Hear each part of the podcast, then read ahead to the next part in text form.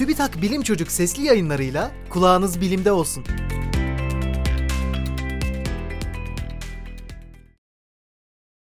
Kabartma tozu hamuru nasıl kabartır? Eren Yalçın, 13 yaş, Manisa. Limon suyu ve karbonatı karıştırırsanız kabarcıklar oluştuğunu görürsünüz. Çünkü limon asit, karbonatsa baz olarak adlandırılan kimyasalların özelliklerini taşır ve bu kimyasallar birbirleriyle tepkimeye girer.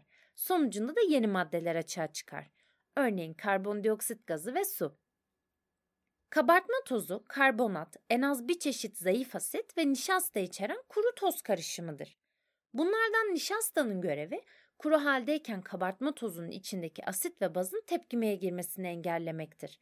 Ancak bir hamur hazırlarken su, süt, yağ gibi sıvılar eklendiğinde kabartma tozundaki maddeler çözünür. Böylece çözünen asitle baz arasında tepkime başlar ve pişirme sırasında sıcaklık arttığında tepkime hızlanır. Kabartma tozundaki asit ve baz tepkimeye girdiğinde açığa çıkan karbondioksit gazı hamurun içinde kabarcıklar oluşturur. Yüksek sıcaklık kabarcıklardaki karbondioksit ve diğer gazların genleşmesine yol açar. Böylece kabarcıklar daha da büyüyüp hamurun kabarmasını sağlar.